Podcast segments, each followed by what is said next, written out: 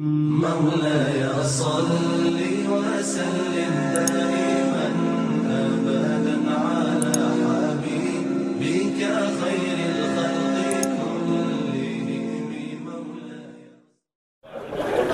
yang dimuliakan Allah Subhanahu wa taala, maka Nabi memanggil Bilal, Bilal bin Abi Rabah. Bilal, ta'al, sini Bilal. Ya. Sami'tu dafana laika baina yadayya fil jannah. Aku sudah dengar suara terompah selop sendalmu dalam surga. Kresek, kresek, kresek, kresek. Yang memandangkan azan subuh dua orang. Pertama Abdullah bin Ummi Maktum, buta. Yang satu lagi Bilal bin Rabah. Bilal, sini. Nanti bapak masuk ke Taman Raudhah. Ini mimbar, ini mihrab, ini ada tinggi di atas kepala. Disitulah Bilal mengumandangkan azan. Allahu Akbar, Allahu Akbar. Nabi memanggil Bilal, aku dengar suara terompah selop sendalmu dalam surga. Apa amalmu Bilal? Aku tak pernah meninggalkan dua rakaat salat wudu. Bagi yang belum melaksanakan, pulang dari sini nanti malam usolli sunnatul wudu raka'ataini lillahi ta'ala. Mana yang dulu Pak Ustaz, tahiyatul masjid atau wudu? Tahiyatul masjid dulu. Habis tahiyatul masjid baru salat sunat wudu. Siapa yang salat sunat wudu dulu, maka otomatis tahiyatul masjidnya sudah. Karena tahiyatul masjid itu dilaksanakan sebelum duduk. Idza dakhala ahadukumul masjida. Kalau kamu masuk masjid fala yajlis, jangan duduk hatta yusalli raka'ataini, sampai salat dua rakaat. Kalau sudah duduk tidak ada lagi tahiyatul masjid. Maka pertama kali masuk tahiyatul masjid, habis itu salat sunat wudu. Apa hubungan Bilal dengan persaudaraan Ustadz Somad? Seandainya yang dipanggil Nabi itu Ali, hai Ali, sini, aku dengar suara terompahmu dalam surga, berarti kau sudah masuk surga. Ya nggak heran, Ali kan sepupu Nabi, Ali kan menantu Nabi, Ali kan Quraisy, anak muda cerdas ganteng. Andai yang dipanggil Nabi itu Utsman, aku dengar suara sendalmu dalam surga. Ya biasa aja, Utsman kan menantu Nabi, Utsman kan kaya. Seandainya yang dipanggil Nabi Umar, oh ya Umar karena dia tegap, gagah, perkasa. Seandainya yang dipanggil Nabi Abu Bakar, sini, aku dengar suara terompah sendalmu dalam surga. Ya Abu Bakar kan yang paling banyak mewakafkan hartanya, pindah dari Makkah ke Madinah, semua biaya, ongkos, transportasi, makan, konsumsi, biaya ditanggung oleh Abu Bakar Siddiq. Tapi yang dipanggil Nabi bukan Abu Bakar, bukan Umar, bukan Utsman, bukan Ali, tapi Bilal. Aku dengar suara sendalmu dalam surga. Padahal Bilal miskin, susah, melarat, budak, hamba sahaya, berkulit hitam, bukan Quraisy. Mesir, Nubia, Sudan. Mesir, Nubia, Sudan. Ada kampung kecil namanya Nubia, itu kampungnya Bilal bin Abi Rabah. Afrika Utara. Bapak Ibu tahu warna kulit orang Afrika Utara dua saja, hitam dan hitam sekali. Banyak keluarga-keluarga saudara-saudara Bilal yang ada di Makkah, di Madinah, yang sesuku dengan beliau, orang Afrika. Itu yang dipanggil orang Afrika. Rambutnya kalau panjang sedikit, bulat-bulat seperti jagung. Bibir tebal, hitam. Dia senyum, kita takut. Itu yang dikatakan Nabi. Apa makna terompahnya sudah masuk surga? Apa makna sendalnya terdengar di surga? Artinya dia dijamin Allah Ta'ala melalui wahyu kepada Muhammad SAW bahwa Bilal bin Abi Rabah masuk surga bukan karena kulitnya, bukan karena sukunya, bukan karena kastanya, tapi karena amal dan kesucian hatinya. Ternyata Bilal nampaknya kasar, rambutnya keribu, kulitnya hitam, tapi hatinya lembut luar biasa. Bilal berhati lembut. Di mana lembutnya hati Bilal, Ustaz? Meninggal Nabi Muhammad SAW, Bilal tak lagi sanggup mengumandangkan azan di Masjid Nabawi. Maka Bilal pun pindah ke Syam. Di Syam lah dia. Meninggal Nabi, naiklah Abu Bakar Siddiq dengan debat yang luar biasa.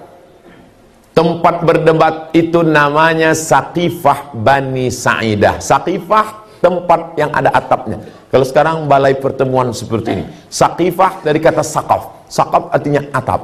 Menghadap ke arah kiblat, Masjid Nabawi kiblat, sebelah kanan ada gedung Museum Asmaul Husna, sebelah Museum Asmaul Husna ada Saqifah Bani Sa'idah. Bapak-bapak sudah ke sana? Alhamdulillah. Sengaja pemerintah Saudi Arabia, tanah termahal di dunia Makkah Madinah, kalah tanah Las Vegas, tapi tanah ini tidak boleh dibangun hotel. Untuk menghormati apa? Karena disinilah perdebatan sahabat untuk mengangkat pemimpin setelah Nabi Muhammad sallallahu alaihi wasallam. Nabi Muhammad sudah meninggal. Siapa penggantinya? Bukan penggantinya sebagai nabi, bukan. La nabiyya ba'dah. Tak ada nabi setelah dia, tapi menjadi pengganti kepemimpinan Islam. Itu pentingnya Islam mengangkat pemimpin. Kata orang Makkah, yang akan menjadi pemimpin adalah Umar. Kata orang Madinah, calon kami adalah Sa'ad. Waktu itu ada dua calon, satu Umar, satu Sa'ad. Datang Abu Bakar membacakan hadis. Apa kata Abu Bakar? Al-a'immah min Quraisy. Pemimpin mesti berasal dari Quraisy. Dengan dibacakannya hadis pemimpin mesti keturunan Quraisy, maka tereliminasilah Sa'ad, karena Sa'ad bukan Quraisy. Marahkah dia? Tidak. Karena Nabi berkata, minnal amir wa minkumul wazir. Pemimpin dari golongan Quraisy, sedangkan dari Madinah akan menjadi wazir, menteri-menteri, pembantu nanti. Kalau begitu, Umar yang kita pilih. Umar pun rendah hati. Kata Umar, ada yang lebih layak daripada aku. Siapa? Orang yang waktu Nabi sakit tidak bisa jadi imam sholat, dan yang ditunjuk Nabi menjadi imam pemimpin sholat, itulah sebenarnya signal untuk menjadi pemimpin di luar sholat. Siapa yang disuruh Nabi waktu sakit jadi imam sholat? Abu Bakar Siddiq.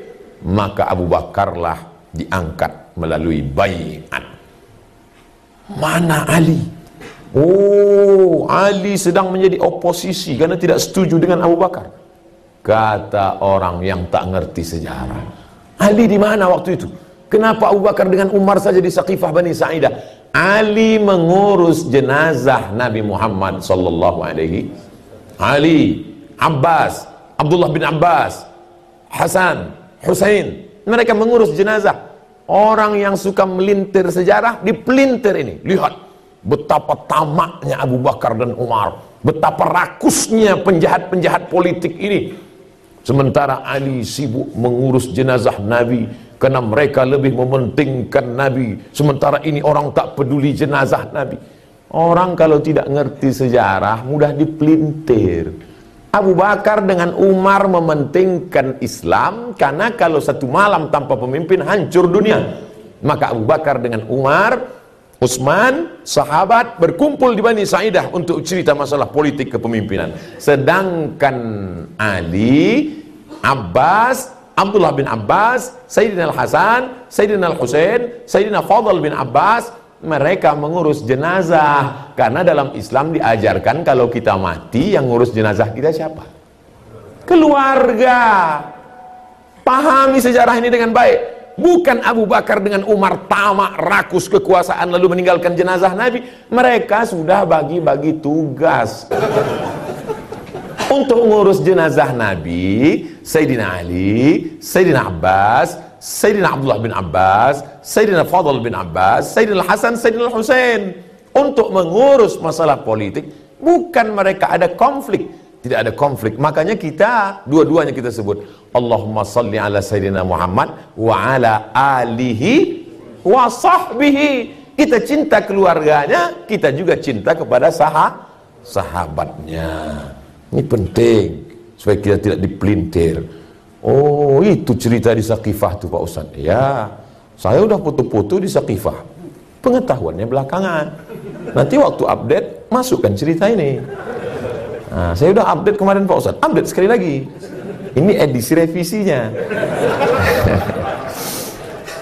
Jadi kita sedang menebarkan kebaikan-kebaikan kepada teman-teman, kepada sahabat-sahabat kita. Lalu kemudian, maka naiklah Abu Bakar menjadi khalifah. Abu Bakar jadi khalifah cuma 2 tahun. Setelah itu dia pun meninggal juga. Naik jadi khalifah umur 61, meninggal umur 63. Lihatlah. Sama dulu dengan Nabi, satu tempat waktu hijrah, dan dia ingin setelah mati pun kuburnya dekat juga. Aku ingin kuburku dekat dengan Nabi Muhammad sallallahu alaihi wasallam. Indahnya Abu Bakar, waktu hidupnya dekat Nabi, setelah ninggalnya pun dekat dengan kubur Nabi. Kita hidupnya jauh, mati pun jauh, masih ada kesempatan untuk dekat-dekat dengan Nabi.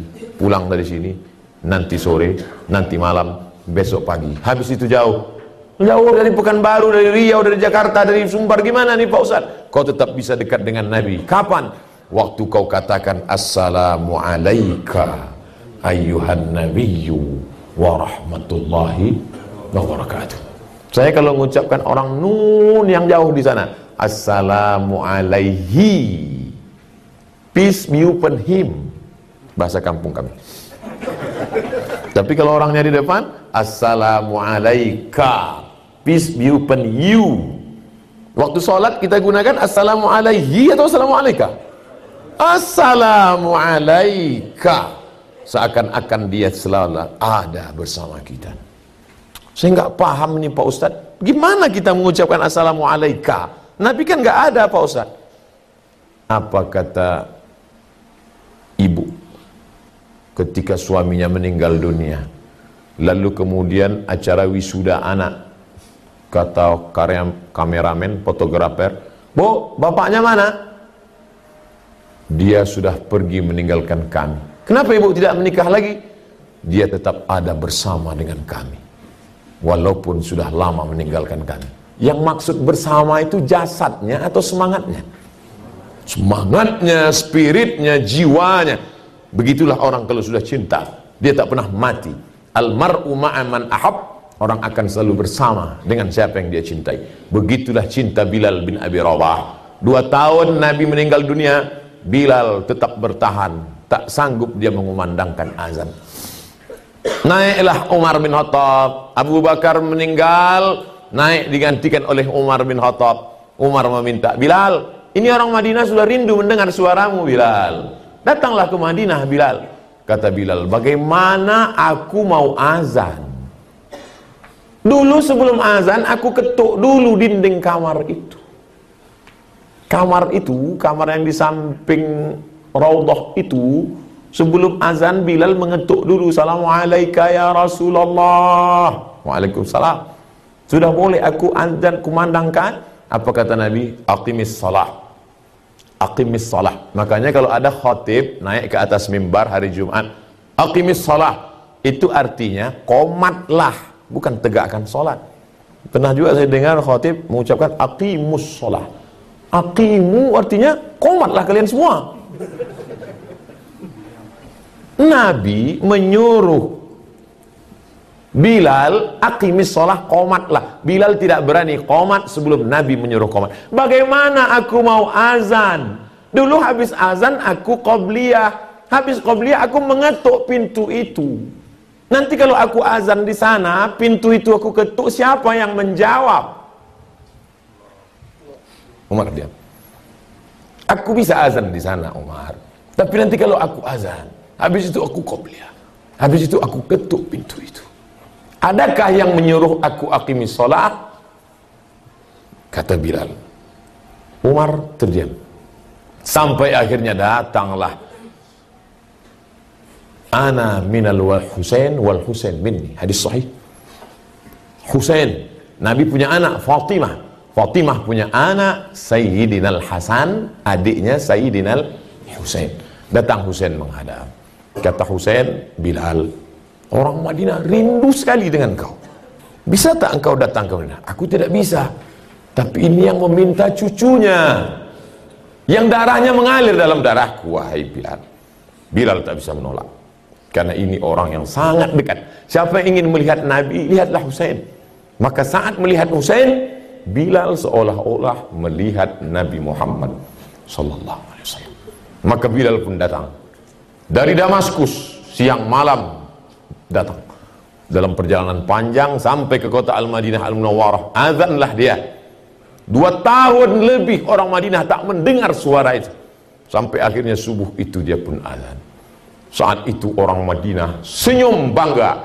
Kenapa? Mereka pikir Nabi hidup lagi. Karena dulu kalau suara itu terdengar, maka nanti pasti yang imamnya Muhammad nanti pasti dia nanti jadi imam. Karena suara ini sudah 2 tahun tak kami dengar. Dia nanti yang akan menjadi imam subuh ini.